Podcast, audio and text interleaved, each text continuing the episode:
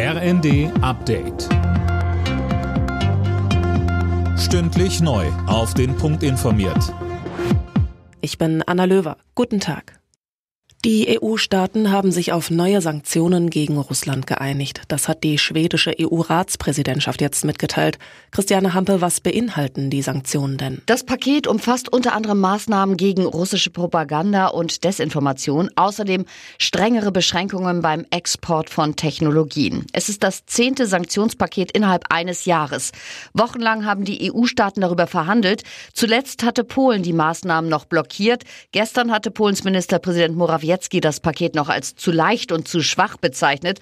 Am Abend gab es dann aber doch die Einigung.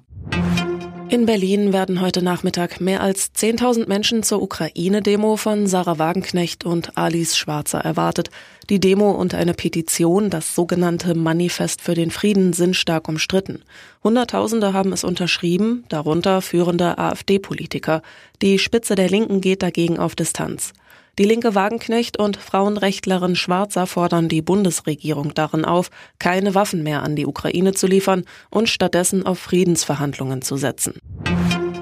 Deutschland hat im vergangenen Jahr wieder mehr Kohle im Ausland eingekauft. Laut der Bild wurden über 44 Millionen Tonnen importiert und damit rund drei Millionen Tonnen mehr als noch 2021. Größter Lieferant war, trotz Krieg und Sanktionen, nach wie vor Russland.